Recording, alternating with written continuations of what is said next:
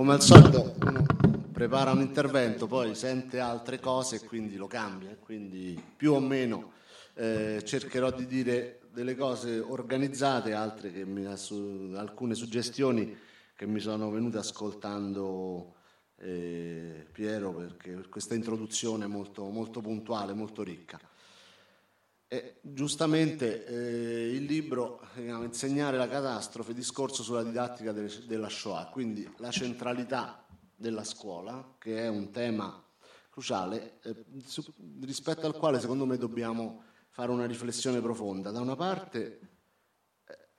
ricordarci che oggi la scuola rappresenta, a mio avviso, forse uno dei, uno dei pochi presidi di democrazia reale rimasti in questo paese, cioè uno di quei posti in cui si può discutere parlare, ascoltare senza la sopraffazione, senza la semplificazione, cioè c'è il tempo per spiegare, c'è il tempo per ragionare, per ascoltare l'altro, che non è una cosa che avviene molto facilmente oggi, non ci sono molti luoghi in cui questo avviene, certo qualche forma di associazionismo, ma luoghi di discussione, di ascolto, di argomentazione. E quindi credo che questa sia la chiave per cui anche Carlo ha individuato immagino nella scuola, che ovviamente è il suo lavoro, che conosce bene, forse questo, questo spazio. L'altra riflessione sulla scuola è che non dobbiamo immaginarci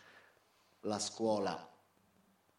il liceo, perché la scuola è tante cose e ci sono dei luoghi molto difficili, molto complessi, istituti tecnici, istituti professionali, soprattutto in alcune aree del paese che sono anche quelli un presidio chiaramente alla dispersione, ma dove è più difficile, dove quindi bisogna costruire dei percorsi ancora diversi, costruiti su misura delle persone con cui, con cui abbiamo a che fare. Questo mi sembra eh, una, una, premessa necessaria, così come un'altra riflessione che mi eh, veniva dall'introduzione che abbiamo ascoltato, una riflessione nota, cioè il fatto che questo, questo dramma, questa tragedia si realizza in uno dei paesi più istruiti del mondo, che quindi da sola la, la cultura e l'istruzione non basta, certamente, però c'è da chiedersi quale istruzione e quale cultura, perché c'è una cultura che è pensiero critico, educazione al pensiero critico, e c'è una cultura che è riproduzione. Allora bisogna capire anche qui se, che cosa intendiamo quando parliamo di saperi, di cultura, di istruzione, di livelli di istruzione, cioè non basta a definirlo un livello, un titolo di studio, ma dipende anche da che, cosa, da che cosa, c'è dentro. Il tutto si iscrive in un periodo storico, lo diceva bene Piero, dove eh, ovviamente i media svolgono un certo ruolo, dove c'è stato, è sotto gli occhi di tutti, dagli anni 80 in poi, un declino di alcuni valori che tenevano insieme la nostra società, cioè valori della solidarietà, lavorare su dei progetti comuni, cioè un trionfo dell'individualismo quello che veniva chiamato l'edonismo reganiano. Vi ricordate, Roberto D'Agostino cominciò scherzando, ma poi scherzando siamo arrivati a, a oggi, dove è difficile individuare qualcosa che tiene insieme, che tiene insieme le persone. In modo più puntuale rispetto al libro, intanto eh, in primo luogo voglio eh, ringraziare Carlo per questo, oltre che, eh, che Piero per l'invito, ma soprattutto per averlo, per averlo scritto, perché questo è un bel libro. Si tratta di un libro secondo me coraggioso. Non è facile confrontarsi e cimentarsi con un argomento come questo. Si rischia per la sua grandezza, ovviamente non in senso positivo, perché si può facilmente oscillare tra la retorica e la semplificazione, è cosa che Carlo riesce abilmente ad evitare. Si può insegnare la catastrofe? Questa è, è la domanda. La risposta eh, insomma, la prima risposta è che, non lo so, cerchiamo di capirlo, intanto si deve.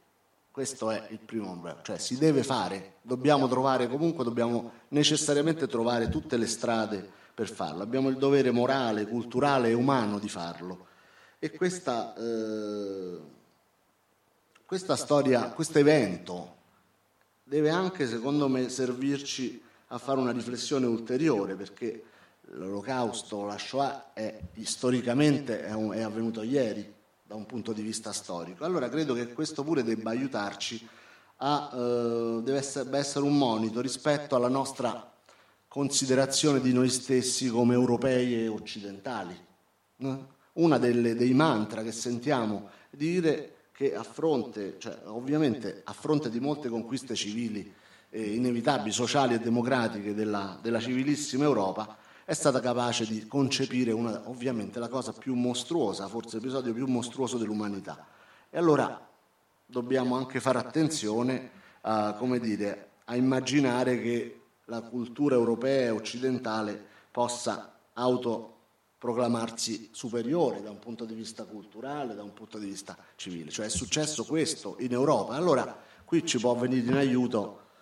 quella, quella nozione come dire, di, eh, di Ernesto De Martino di etnocentrismo critico, cioè proviamo a decentrarci un momento e a considerare che non tutto quello che c'è nel nostro mondo, che conosciamo bene, che certamente per tanti, per tanti versi eh, ha fatto delle straordinarie conquiste, ma che è capace, è stato capace di, eh, di, di realizzare eh, ciò che di più mostruoso succede, che in forme eh, diverse si ripropone, certamente non così mostruose, ma l'episodio da cui nasce il libro evidentemente dimostra che questo tema della, dell'antisemitismo, ma comunque poi in modo più ampio della discriminazione del razzismo, torna, torna in modo, come dire, costante. Un, uno dei cavalli di battaglia, abbiamo un partito xenofobo oggi al governo, cioè non, non, non, dico nulla di, di strano, cioè è, una, è, una, è, un vanto, cioè uno dei, degli strumenti su cui si è costruito il consenso e il presidente della regione Lombardia Attilio Fontana ha dichiarato che bisogna difendere la razza bianca. Ora, questo però ci deve far riflettere sul fatto che non c'è stata, secondo me, questo si collega ancora a quello che diceva prima Piero, una riflessione seria sulla storia italiana, sul razzismo, sul colonialismo, cioè su tutti questi passaggi che hanno contraddistinto,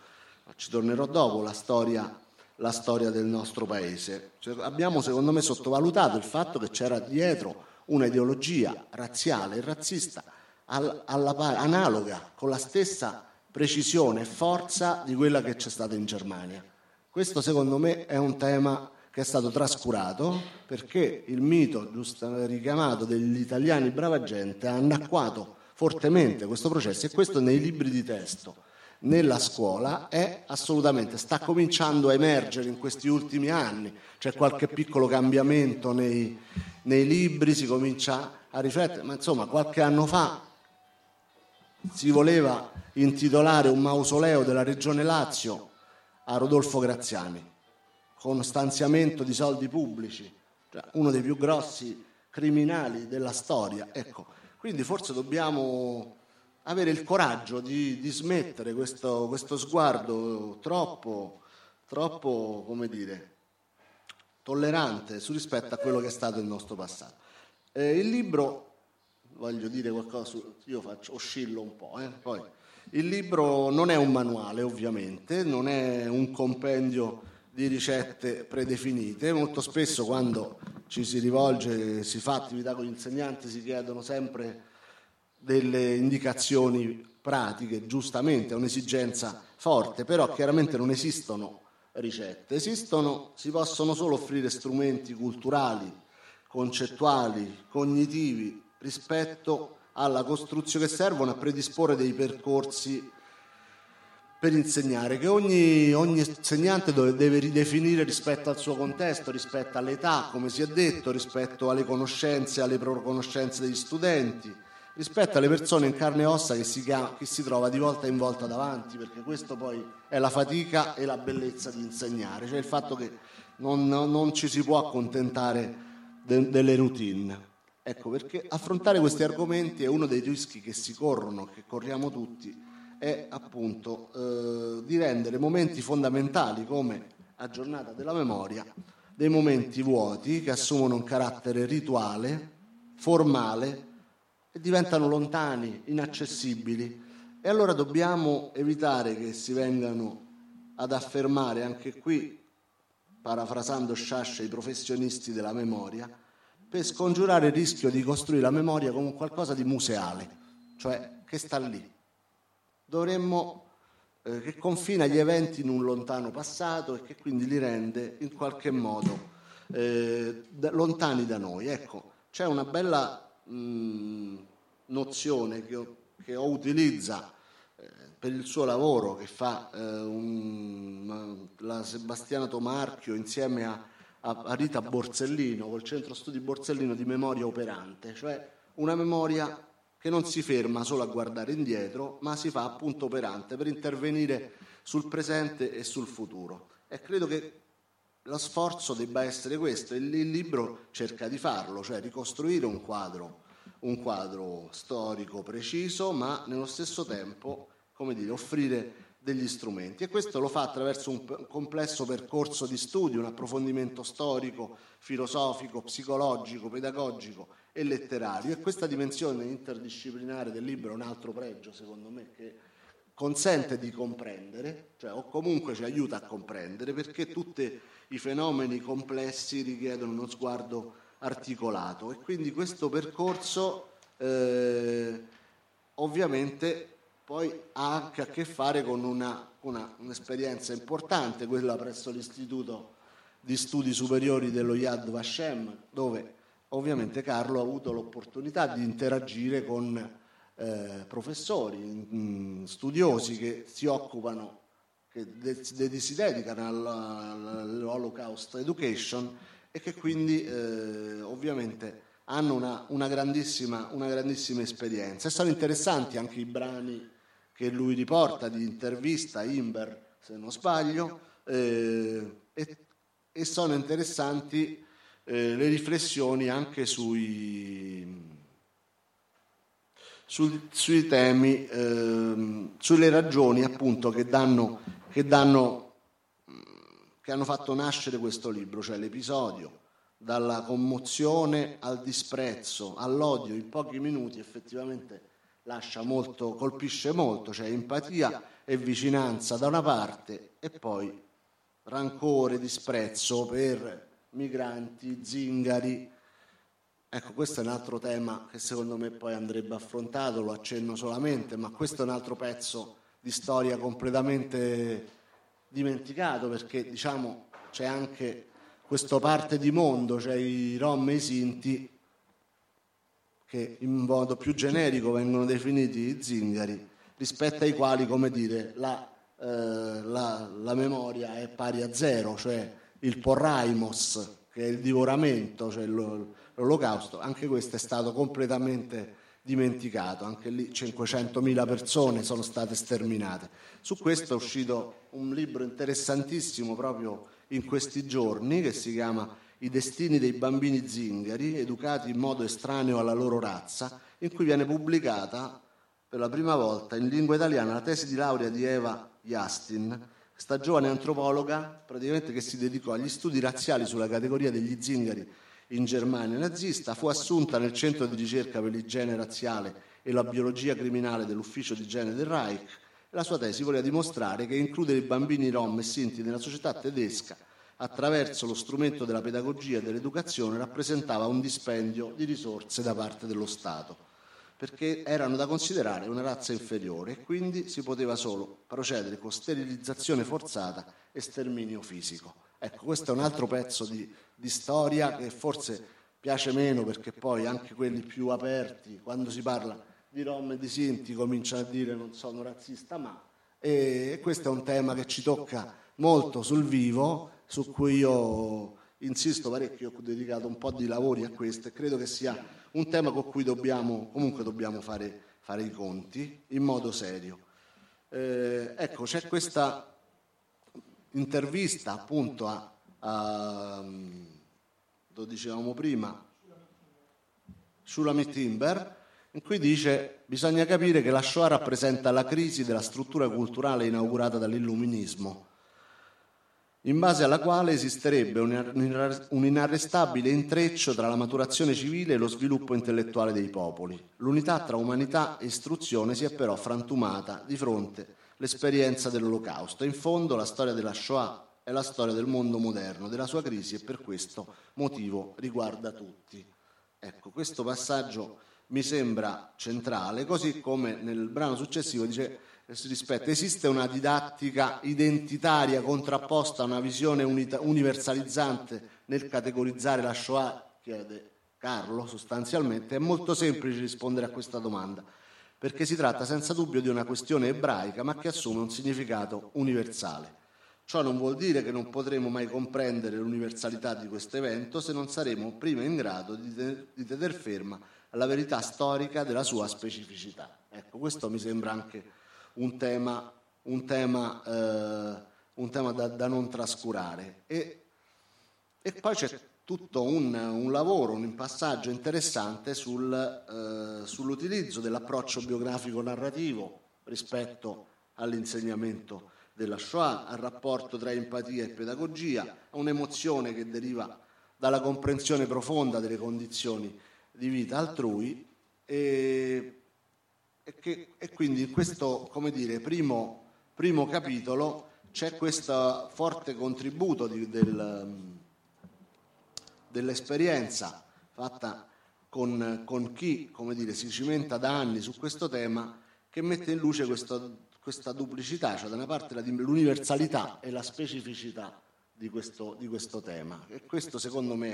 è, è una chiave di volta interessante.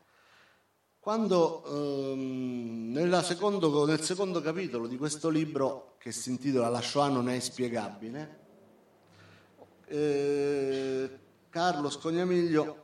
si sofferma su quanto accennava prima Piero, cioè l'approccio psicosociale, e dedica alcune pagine molto interessanti agli esperimenti di Zimbardo, Browning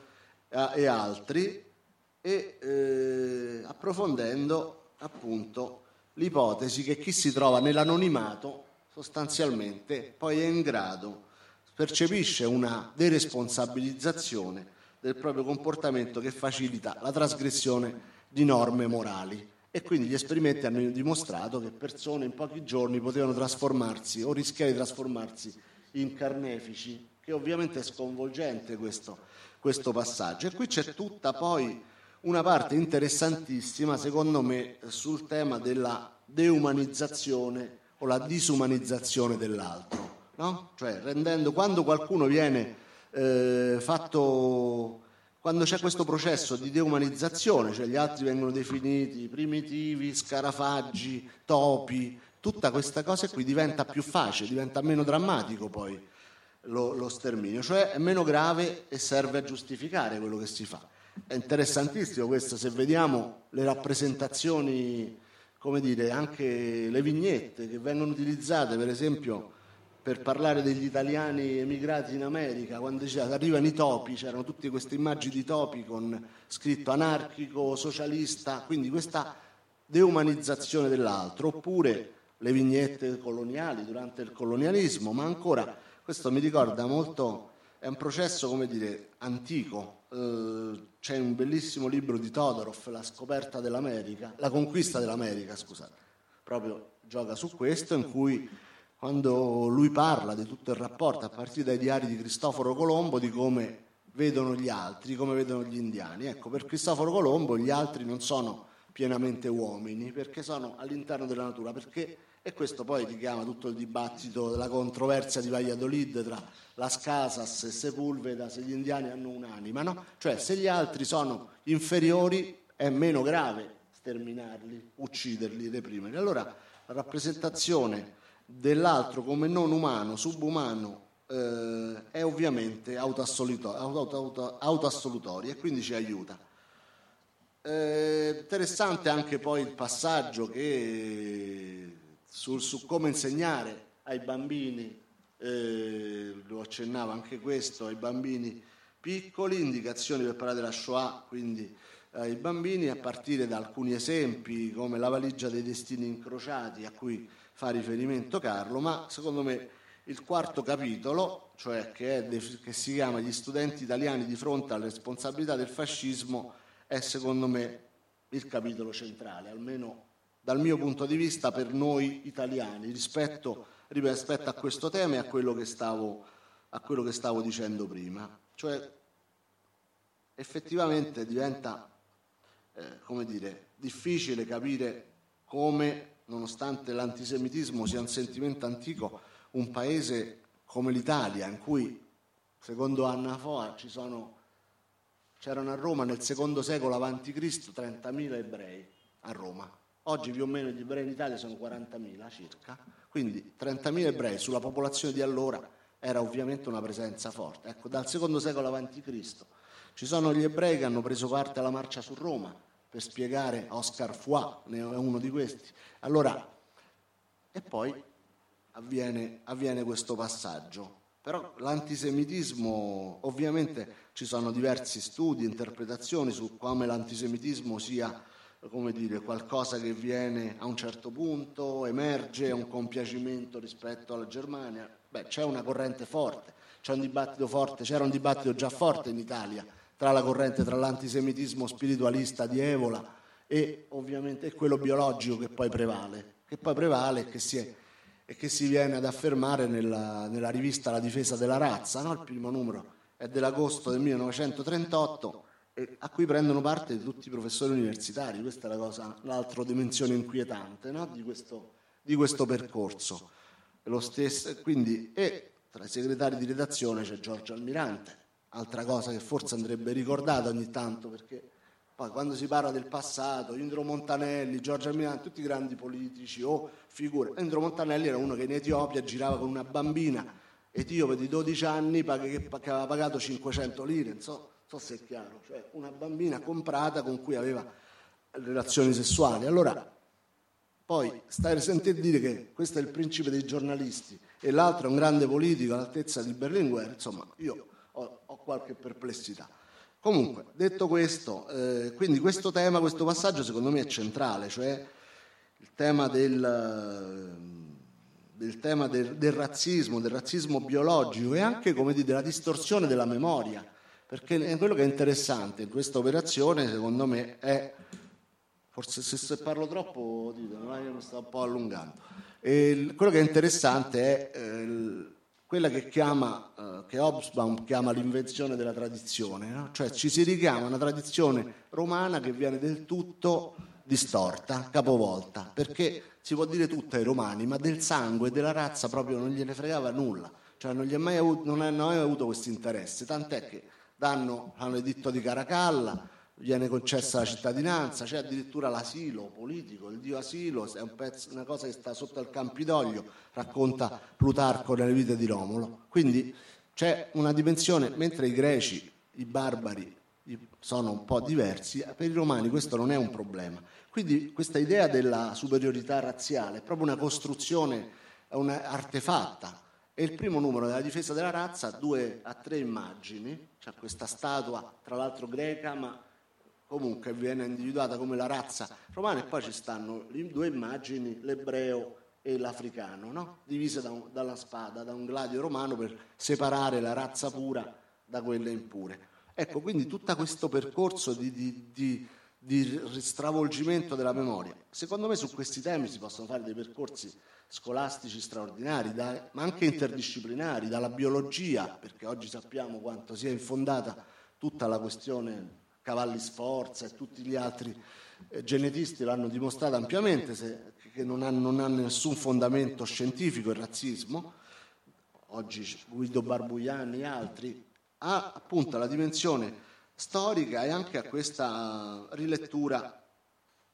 rilettura quindi critica. Secondo me questo il tema del razzismo è stato, eh, è stato eh, poco, molto poco considerato e anche il tema di come questo razzismo si sviluppa dentro il colonialismo. Sull'unico storico insomma, che se ne è occupato sistematicamente è del Boca, che gli italiani in Africa e tutta studi decennali dedicati a questo. Ma lì c'è una teoria razzista e lì c'è una serie di provvedimenti eh, sconvolgenti che in pochi anni si vengono a, a produrre. No? Dal 1935 inizia la, la guerra d'Etiopia, nel 1936 la proclamazione dell'impero, l'asse Roma-Berlino, poi colonie, nel 1937 nelle colonie africane vengono vietate le partite di calcio fra gli italiani e la popolazione locale. Viene proibito il madamato, cioè la convivenza la relazione fra un italiano e una donna eritrea o somala. Nel 1937 per evitare la nascita di, di figli meticci viene disposto che nessun italiano, sia militare che civile, possa restare in Somalia più di sei mesi. Il 38 appunto vengono il manifesto degli scienziati razzisti e le leggi razziali e poi tutte le, le, ovviamente le leggi razziali, tutte le restrizioni nei confronti eh, ovviamente de, degli ebrei. Ecco, quindi c'è stata una forte anche connessione tra questi due passaggi, la teoria viene viene costruita anche attraverso, attraverso quell'esperienza. Il libro poi si conclude eh, con un, um, un, capitolo molto interessante sulla didattica della Shoah e l'abitudine a pensare la complessità. Ecco, questo mi sembra un altro eh, punto centale. Il compito dell'insegnamento è ovviamente praticare questa categoria innalzandola a strumento metodologico,